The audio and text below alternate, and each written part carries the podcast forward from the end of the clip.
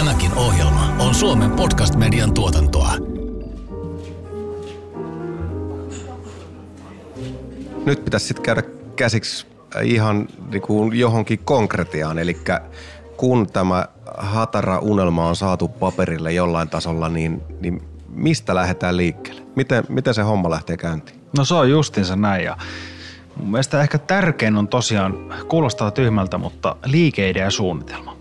Eli siis se, että mitä, kenelle, miksi vai mitä? Se on muuten tylsintä, mitä mä ehkä tiedän. Siis liike- maailmassa. Liikeidean suunnitelman tekeminen. Mitä Se helvettiä? siinä on niinku pari ihan mielenkiintoista juttua ja sitten aivan täyttä lätinää. Se on sellaista niinku, se tuntuu siltä, että se tehdään väkisin jollekin rahamiehelle, joka ei ymmärrä ravintoloista yhtään mitään. Ja sit sä teet sinne jotain liirumlaarum SWOT-analyysejä ja muuta tylsää. Mä, mä en voi sietää niiden tekemistä, mutta siitä huolimatta se on aika tärkeä asia, että ky- kyllä se vaan pitää tehdä. Mun on pakko sanoa, että mä oon sun kanssa täysin eri mieltä. Ihana. Täysin eri mieltä. Kuuntelet kovaksi keitetyt podcastia. Tämä on sarjan toinen tuotantokausi ja tällä kertaa huippukokit Henri Aleen ja Tommi Tuominen kertovat, miten suomalainen huippuravintola perustetaan. Miten ravintolaprojekti etenee ideasta ruokalistojen tekoon, rahoitukseen, markkinointiin ja mitä sudenkuoppia ravintolan perustamisessa ylipäätään on. Tervetuloa mukaan seikkailuun. Ohjelma sisältää kaupallista yhteistyötä. Tässä jaksossa mukana on Gigantti. Viime jaksossa kokkimme kertoivat, millaisista ideoista heidän menestystarinansa ovat syntyneet. Tällä kertaa kuulet, miten kokeneet konkarimme ovat siirtyneet haaveilusta toteutukseen. Mun mielestä liikeidean suunnitelman tekeminen on mahtavaa, koska sitä kun sä teet, niin sä voit siellä niin sanotusti pinpointata tai huomata ne heikkoudet niin kuin helpommin. Että sä kirjoitat ja sitten sä näytät se jollekin ja jengi on ihan niin kuin hukassa, että ee, joo, mistä tässä on kyse, niin yleensä silloin se ei toimi. Ja sitten jos sä saat sen myytyä silleen sukkana, niin silloin se toimii. Et mun mielestä se on niin kuin hyvä semmoisen, että tajuako muut, mitä sä haet. Siinä se on hyvä mun mielestä. Millainen sulla oli demon liikeiden suunnitelma? Sulla oli joku Reikiaskin takakanteet tuherrettu joku, No joku ei, ei toi itse asiassa ihan kauhean kaukana totuudesta ole, koska demoa kun perustettiin, niin nythän mennään siis tonne niin kuin vuosituhannen vaihteeseen mm. silloin, kun oltiin, oltiin vaiheessa liikeidean suunnitelma. Eihän silloin Ja- PowerPointti ollut keksitty. Niin, siis siihen nimenomaan olin tulossakin, että silloin kun laitoit Googleen liikeidea-suunnitelma hakusanaksi, niin sieltä ei ihan hirveästi mitään valmiit runkoja pompahtanut niin kuin nykyisin. Eli me, meidän niin kuin guidelineit sen tekemiseen oli erittäin ohkaset. Ei ollut oikeastaan mitään hajua, että mitä siinä pitäisi olla, mitä sen pitäisi sisältää, mutta meille oli vaan niin kuin pankista lainaehtojen ja, ja tota muutamien muiden rahoittajien toimesta sellaista toivottu, että nyt pojat mm. pitäisi väkertää tämmöinen suunnitelma. Ja me sitten jostain kyseltiin vähän, vähän tota tutuilta ja oltaisiko käyty ihan jopa kirjastossakin katsomassa, että mitä tänne liiketoimintasuunnitelma ylipäätänsä niin kuin tarkoittaa. Mm-hmm. Ja meidän ensimmäinen versio siitä oli nimenomaan jollekin ruutupaperille tehty muutama ra- ranskalainen viiva, että mitä tässä nyt ollaan niin kuin oikein tekemässä. Joo, oliko teilläkin se että paikka, missä itse haluaisi syödä? Joo, sehän meillä niin kuin se lähtökohtainen ajatus koko hommalle oli. Joo, se on sama juttu. Siis me tehtiin kanssa murulle, me tehtiin liikeiden suunnitelmaa, mutta se oli myös just tämmöinen, niin kuin, että, että koska pankit vaativat sitä, niin se tehtiin. Eli niin siis ei, siinä ei todellakaan ollut ajatuksena se, että pystyy pinpoittaamaan itselle ne heikkoudet ja Ei. vahvuudet, vaan Ei, siinä ekassa ei myöskään. Se oli vaan se, että antakaa nyt sitä fyffeä, että me saadaan tämä kioski pystyyn just näin, koska me ollaan aivan neroja siinä, mitä me tehdään. Niin, ja parempia kuin muut. niin. Mutta myöhemmin pakko sanoa, että, että sit myöhemmin se on ollut aika tärkeä esimerkiksi pak, niin kuin itselle, kun on noita vuokrasopimusasioita tai muita tehnyt, niin se, että sä voit antaa jonkun mielikuvan tälle vuokranantajalle, että mitä sä oot tekemässä, niin siinä liikeiden suunnitelma tavallaan toimii aika hyvin. Ja mä tykkään siitä, että niissä on paljon kuvia, että niin kuin sä myyt mielikuvia. Että se, että siellä lukee, että, että kohderyhmä 35-44-vuotiaat ja, ja niin mun mielestä ne on ihan semmoista tuubaa, suoraan sanoen. Niin, kyllä. Mm, vaan seitsemät mielikuvia. Sulla on hyviä kuvia, mitkä osoittaa, mitä sä olisit tekemässä ja miten se sitten kulminoituisi mahdollisesti kannattavaksi liiketoiminnaksi. Niin mun mielestä ne on, ne on niin kuin tärkeitä. Eli su, kyllä suosittelen vahvasti, että jonkinnäköisen liikeiden ja suunnitelman tekee. Tai pakkohan se on tehdä itse asiassa, jos se ei ole joku miljonääri Ussi. Niin, kun se on edelleen tänä päivänäkin itselleen pakollista, Niin, vaikka muutama on jo vyöllä. niin. Ville Loponen. Ville, eikö se ollut miljonääri Jussi? Loposen Ville oli miljonääri Jussi. Mä en tiedä yhtään, mitä se liittyy tähän, mutta No ei, liittyy se vähän. okei. Okay. Koska sä oot huojen mukaan ollut, se on pyritty joskus bacheloriksi vai mikä se on? Niin mä en tiedä, miten sekään liittyy tähän, mutta totta se on. Eikö se ole? On se. Siis mikä se on aikamiespoika? Mikä ei, se ei on? taida aikamiespoika, se on unelmien Poikamies. poikamies. Aivan. Se on vähän siisti juttu Niin on. mielestä. Ihan vaan tämmöinen pikku droppaus. Jätetään ravintolaunelmien kypsentäminen hetkeksi ja siirrytään keittiön puolelle. Kotikokkien välineet kalpenevat monesti ravintolakeittiöiden varusteiden rinnalla, vaikka usein kotikeittiöiden laitteet ovat hintalaatusuhteeltaan varsin hyviä. Isäntämme ovat jälleen löytäneet gigantin valikoimasta jotain mielenkiintoista. Anova Precision Sous keittimellä ruoan kypsennys ja lämpötilan säilyttäminen sujuu kuin ammattikeittiössä. Sirkulaattori, suvit-laite. Näitähän niin kotikeittiössä ei hirveästi vielä ole näkynyt, mutta ravintolassa itse asiassa tosi tosi hyvä apu. Varsinkin jos on pieni keittiö, pitää saada pidettyä lämpimänä esimerkiksi jotain ö, soosseja tai muita vesihauteessa. Ja semmoisen ei ole varaa. Nämä ammattivehkeethän maksaa siis ihan pirusti. Se on niin kuin viidestä, kuudesta sadasta ylöspäin. Ja tota, jollain millä pääsee nykyään nämä kotivehkeetkin, ne on kehittynyt tosi paljon voisin sanoa, että Anovan Precision, tämä Suvit Light, niin oikeasti, jos sulla on pienempi kuppila, sanotaan 30-40 paikkane, ja sä et kaikkea siellä kokkaa, niin toimii ihan loistavasti. Ja mun mielestä toi on kyllä itse asiassa kotiolossakin erittäin kätevä laite. Sillä niin kuin aika paljon vähentää sotkua ja vaivaa, jos sitä vaan niin kuin vähänkään opettelee käyttää oikein. Ja siis sähkön kulutus on yksi. Aika usein sähköt alkaa raflakeittiöstäkin, paukut loppuu, pitäisi saada pidettyä tavaraa kuumana, niin siinähän tämmöinen sirkulaattori on ihan pirun hyvä. Et se Kyllä. menee ihan valovirtaan vaan ja myös jos heittää keikkaa, eli catering-hommissa. Mutta kotonakin, Niin, siis se on pieni laite, mikä on helppo laittaa pörisemään silloin, kun tarvii. Ja, ja se, mikä siinä on myös hieno, niin ruoan säilyvyys lisääntyy huomattavasti, kun tekee suvidin. toi on ihan totta. Ja Anova Suvit Light löytyy gigantista.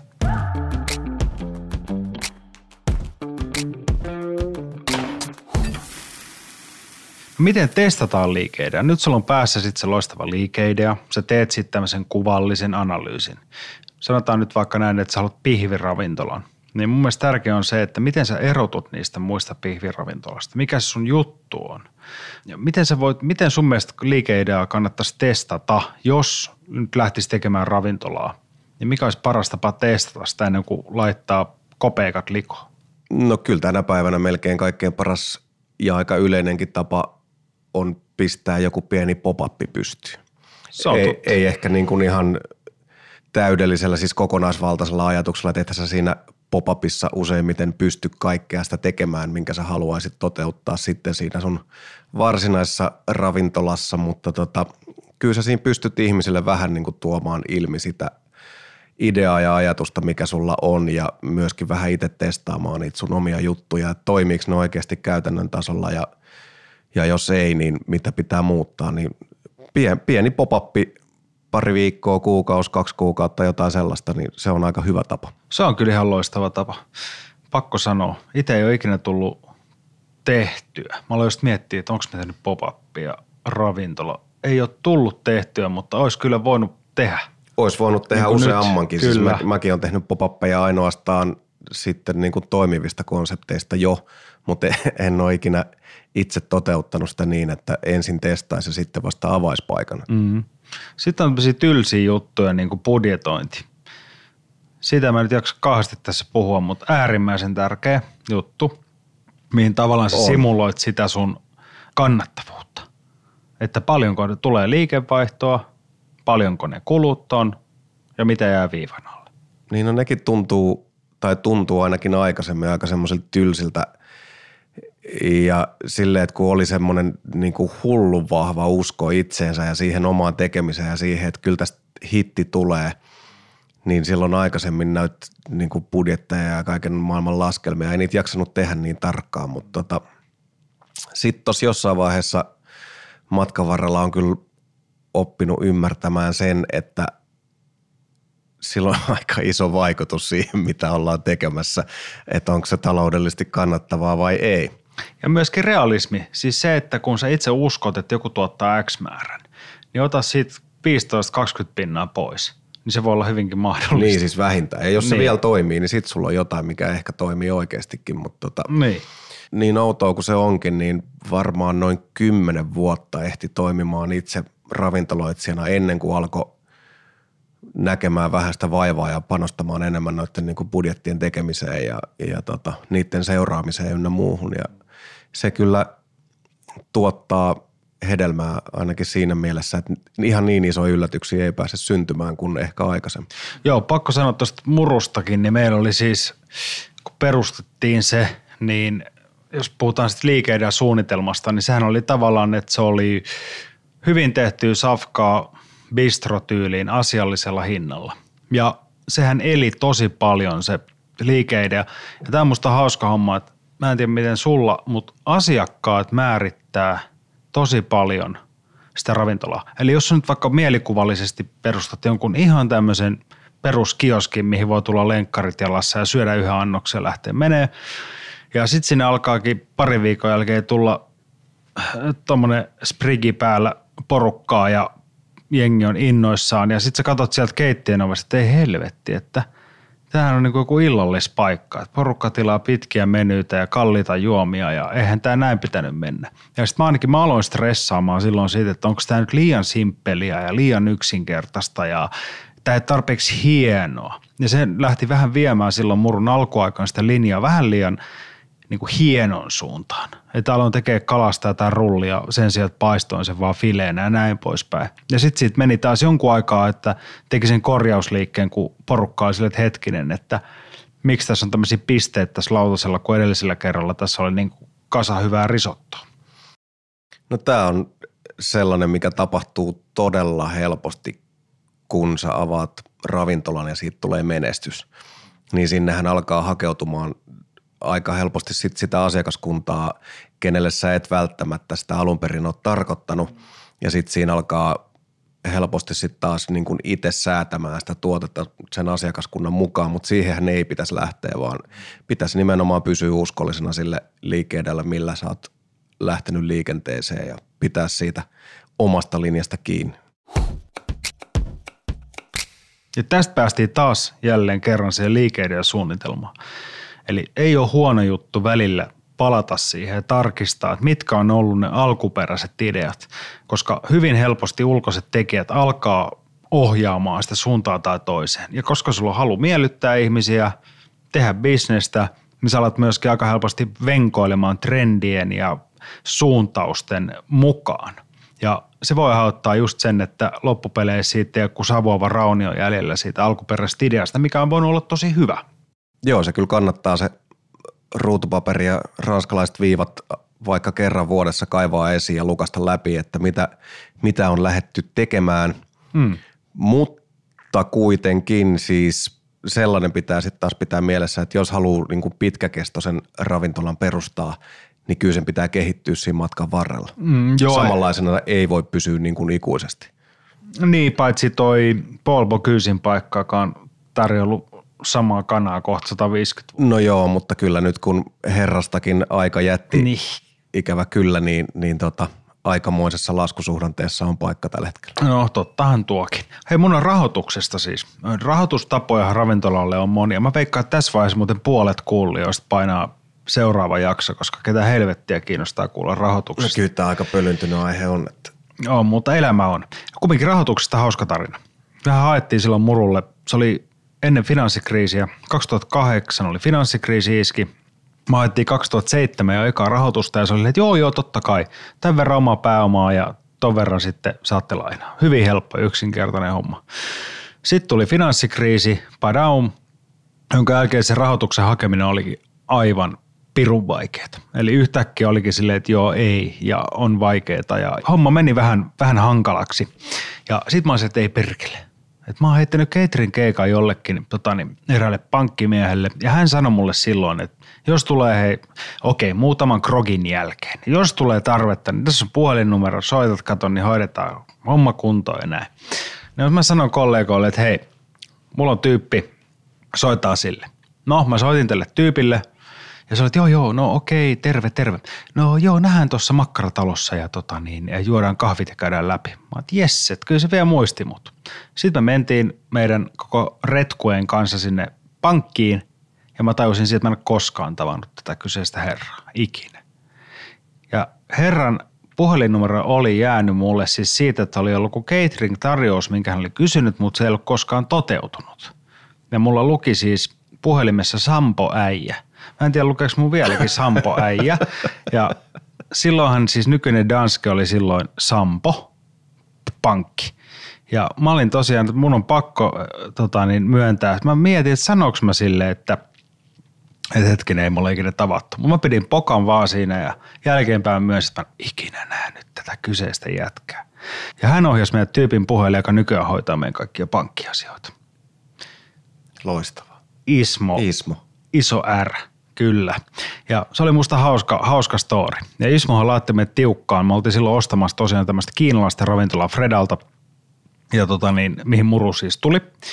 Ja hän oli, no niin, tarvittaisiin sitten tähän kauppaan tämän kyseisen kuppilan kannattavuuslaskelmat ja, ja tulokset. Mä sanoin, että et se tee niillä mitään, että no aika, sanoisinko, ei kauhean, kauhean ehkä paikkaan se pitävät – ja no hän sai ne ja katsoi niitä ja totesi, että no ei okei, okay, näähän on niin kuin vessapaperia, että näille ei tee yhtään mitään. Että täällä on maksettu palkka joku 500 euroa vuodessa tai jotain muuta. Muutenkin oli ihan miten sattuu. Mutta tota, niin hän auttoi sitten tässä rahoituksessa. Siis väitätkö nyt, että kiinalainen ravintola Helsingissä ei ole maksanut asianmukaisia palkkoja henkilökunnalle? Oli ne, mutta No mä en mene nyt muiden bisneksiin. Ei, ei mennä ehkä ei, mutta se oli mun mielestä äh, erittäin hauska, koska niin paljon teetä en ole ikinä juonut kuin kyseistä liiketilaa etsiessä. Tehkää hyvä liikeidea suunnitelma.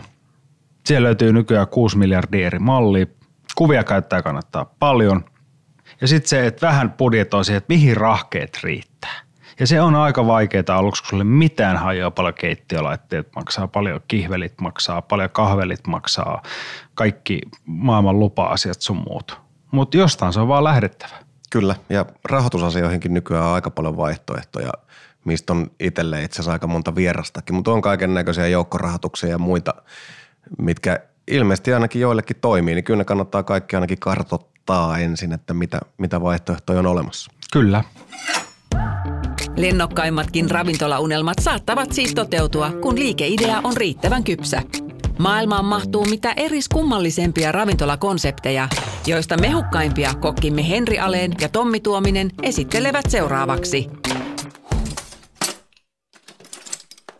Liikeideosta kun puhutaan, niin oudoimpia ravintolakonsepteja, mitä löytyy. Mä vähän googlasin tässä ja mun mielestä täällä on aivan, aivan huikeita ideoita, mistä mekin voitaisiin oppia. Kuten tämä Cabbage and Condoms on Bangkokissa Taimaassa. Miltä kuulostaisi? Cabbage and, and condoms. condoms. Niin. Öö, ava, avatko vähän? Öö, no siellä on siis kondomi teemalla öö, sisustettu, kuten esimerkiksi kaikenlaisia kukkia, missä on kondomeja. Ja tämä tarjouluväki siellä laittavat hauskasti sen kondomin päähän ja puhaltavat semmoiseksi palloksi – Joo, ja, kuulostaa kyllä veikeltä. Ei. Niin, mä en tiedä, miten tämä cabbage liittyy tähän Niin, se, se mullakin ehkä enemmän jäisi vielä, että miten toi, miten se kaali liittyy näihin kortsuihin. Niin, mutta... tässä kumminkin sanotaan, että where the grubs guaranteed not to cause pregnancy. Eli siis ruokaa ei aiheuta raskautta. Eli et voi tulla kaalille raskaaksi, koska kaikilla on kondomeja. Niin, mutta nä, näillä on hieno logo mun mielestä. Tämä on upea idea. Mutta ei toi siis, tosta tuli mieleen, että mä oon kerran yhdessä nykyään jo kolmen Michelin tähden ravintolassa syönyt tällaisen jälkiruuan nimeltä Sex on the Beach, ja annos oli koostettu niin, että siinä oli vähän sellaista syötävää hiekkaa lautasella ja sitten siinä oli tehty sellainen erikoinen asia, joka näytti käytetyltä kondoomilta, missä on siemennesteet sisällä. Hyi helvetti. Tämä kaikki oli siis syötävää ja, ja tota, se oli tehty nimenomaan, sillä kerättiin varoja hyvän tekeväisyyteen AIDSin vastaiseen toimintaan. Tuohon on ihana idea. Oli kyllä hieno idea, mutta täytyy sanoa, että kun se lävähti siihen niin kuin 16 ruokalajin menyssä viimeisenä lautaselle eteen, niin kysi hetken aikaa oli semmoinen fiilis, että meinaanko me syödä tuon vai en. No joo, mun on pakko heittää tähän tästä. Mä itse asiassa tämmöinen kuin Heart Attack Grill Las Vegasissa, missä siis idea on tämä omistaja John Basso. Kannattaa katsoa YouTubesta vaikka ne haastatteluitaan. Niin hänen tehtävänänsä on se, että hän tekee hänen niin kuin hampurilaista nimeltä tupla ohitusleikkaus tai tripla ohitusleikkaus. Ja hänen tehtävänä antaa mahdollisimman epäterveellistä ruokaa, joka voi tappaa sinut. Ja hän on siis kaksi kolme ihmistä on kuollut, muun muassa hänen maskottinsa viimeksi, joka oli tämä esikuva tälle ravintolalle. Ja hän on itse ollut jonkunnäköinen personal trainer sun muuta. Ja hän meni siihen vähän niin kuin kypsyä, että kun jengi haluaa syödä itsensä hengi, niin kuin kuoliaaksi jenkeissä, annetaan ihmisille sitä, mitä ne haluavat. Jos ne haluaa syödä epäterveellisesti, niin annetaan sitä. Ja siellä siis tosiaan pannaan sairaalavaatteet päälle, kun mennään syömään, koska sitten kun se lasaretti kutsuu, niin sulla on Niin, niin, niin sulla on valmiiksi uniformu päällä ja juuri näin. toi on ihan nerokasta. On, ja tarjoilijat on hoitajan asuihin pukeutuneita. Ja hauskaa on se, että eräs näistä pari vuotta sitten kuoli viimeisin näistä hänen niin sanotusti maskoteista tai yhteistyökumppaneista. hauskaa. Joo, mutta hän muistoksi sitten niin haastatteluun toi nämä pussissa nämä maskotin tuhkat ja ne on edelleen nähtävissä täällä ravintolan vitriinissä. Muistona siitä, että, että se oli hänen hyvä ystävänsä, niin sehän on edelleen läsnä, mutta tuhkan muodossa siellä ravintolassa. Ja tämä kyseinen kaveri on heittänyt mut ulos Las? Vegasissa tästä ravintolasta. No, t- tätä ei koskaan tullut telkkarissa siis tota, esille, mutta me oltiin kuvaamassa tämmöistä Henkkaa Niki vasta Amerikka-ohjelmaa, jos muistat. Joo, kyllä. Ja tota, mentiin Vegasiin, oltiin sovittu tänne Heart Attack Grillin kuvaussessio. Ja yhtäkkiä tällä kaverilla, hänellä on siis itse lääkäritakki ja se stetoskoopit koko ajan kaulassa. Ja hän on todella outo, ihan niin kuin todella outo tyyppi. Ja kaikkea puhuttiin siinä ja kokattiin ja näin. Ja yhtäkkiä hän oli, että no niin, nyt keräät kilunne kalunne panutte helvettiin täältä. Niin kuin saman tien. Tai hän soittaa vartijat. Niin kuin nyt. Ja mitä täällä tapahtuu? Ja jostain hänellä napsahti, mä en tiedä mi- mikä se oli, mistä napsahti, mutta vartijat tuli ja me lähdettiin sieltä si- Chevy taho ja kumit vinkuen Vegasista karkuun ja mikrofoni taisi jäädä vielä herralle tuhannen euron mikrofoni roikkumaan siihen. Ja sitten siinä tulomatkalla miettii, että mitä seuraavaksi tehtiin, mutta kannattaa John Basso käydä katsoa haastattelut. Siellä on erittäin, mä en tiedä, hän on tavallaan mun mielestä neroja oikeassa ja hullu, koska hän on sitä mieltä, että miksi hän ei saisi ääneen sanoa sitä, että ruoka tappaa. Hän sanoo sen ääneen, muut pikaruokaketjut ei. Niin siis mun mielestä siinä ei ole mitään hullua, vaan se, että sinne joku oikeasti menee syömään, niin sehän on ihan täysin mielipuolista. Niin on, mutta siellä on, no, mutta lapset saa esimerkiksi lasten menyllä on noita suklaatupakkeja. Että lapset saa tupakat sieltä kaikki, suklaatupakit. Ja vegaanimenyillä on myöskin pelkkää suklaatupakkia, 100 prosenttista vegaanista suklaata. Mitään muuta siellä ei ole. Meillä kielletään lakupiiput lailla. Niin. Sitten mä löysin ihan tosi huikean pakko heittää vielä, oli tämmöinen, missäkään se oli, Espanjassa, kun se on joku tulivuori niin kuin huipulla, missä kokataan sillä hemmeti laava, mikä se nyt on, mitä siellä pulputtaa siellä. Niin siis siellä vulkaanisessa Vul- maaperässä. Niin. Jaa, okei. Okay. Siis mieti, tuli siis siellä vuoressa, mutta mieti vähän sitä sitten, että siinä kun menee hella niin sanotusti pikkasen vinkkeliin, tulee pillien puhallus, niin kyllä se vähän kiire tulee pois. Niin siis siinä saattaa yhtäkkiä grilliin tulla yllättävän kovat tehot, jos Niin, huonosti käy. niin että kyllä siinä kannattaa niin sanotusti joku helikopteri varata. Mutta mun mielestä se oli hauska idea. Sitten on nämä vessan pyttyravintolat, ootko sä niistä tietoinen? Joo, jos tämä on tämä Japanin vessa. Tämä on Modern Toilet Joo, Taipei, Taiwan, eli Ai sielläkin on sellainen. joo näköjään. Mä oon Tokiossa joskus muistaakseni tällaiseen törmännyt. En ole kyllä mennyt syömään, mutta silloin siellä ainakin sellainen oli. Eli istutaan vessan pytyillä syömässä ja nämä annokset on tämmöisiä vessan pytystä tarjoltavia. Kannattaa katsoa Modern Toilet Taipei Taiwan. Eli jos on, no, tykkää vessan, Vessanpyttyjutuista. Niin, niin, niin. niin. vessan pyttyjutuista, niin tuolla muuten kyllä toivottavasti Kyllä, se, muuten vesi kielelle nousee kummasti. ja- niin, toivotaan, että sillä käsidesiä kumminkin pikkasen menee.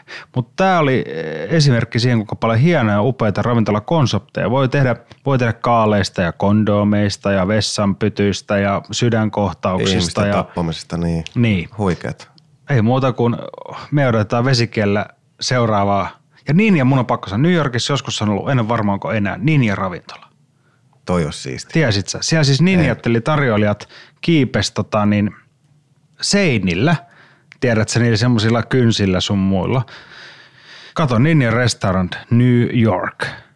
Ja täällä voi katsoa, täältäkin löytyy YouTubesta aika hauskaa, hauskaa pätkää sun muuta. Mutta on tämmöinen teatreikala. Ei, kun se on mennyt kiinni, kato. Se on kyllä yllätys. Siis miten- Voisi kuvitella, että tommonen on ihan kestosuosikki. Kato, tuolla on Ninja tämmöinen otsanauha ja kaikki. Siis On kyllä siisti. Tiedätkö, mitä me tehdään, Tommi? Me tuodaan tää back.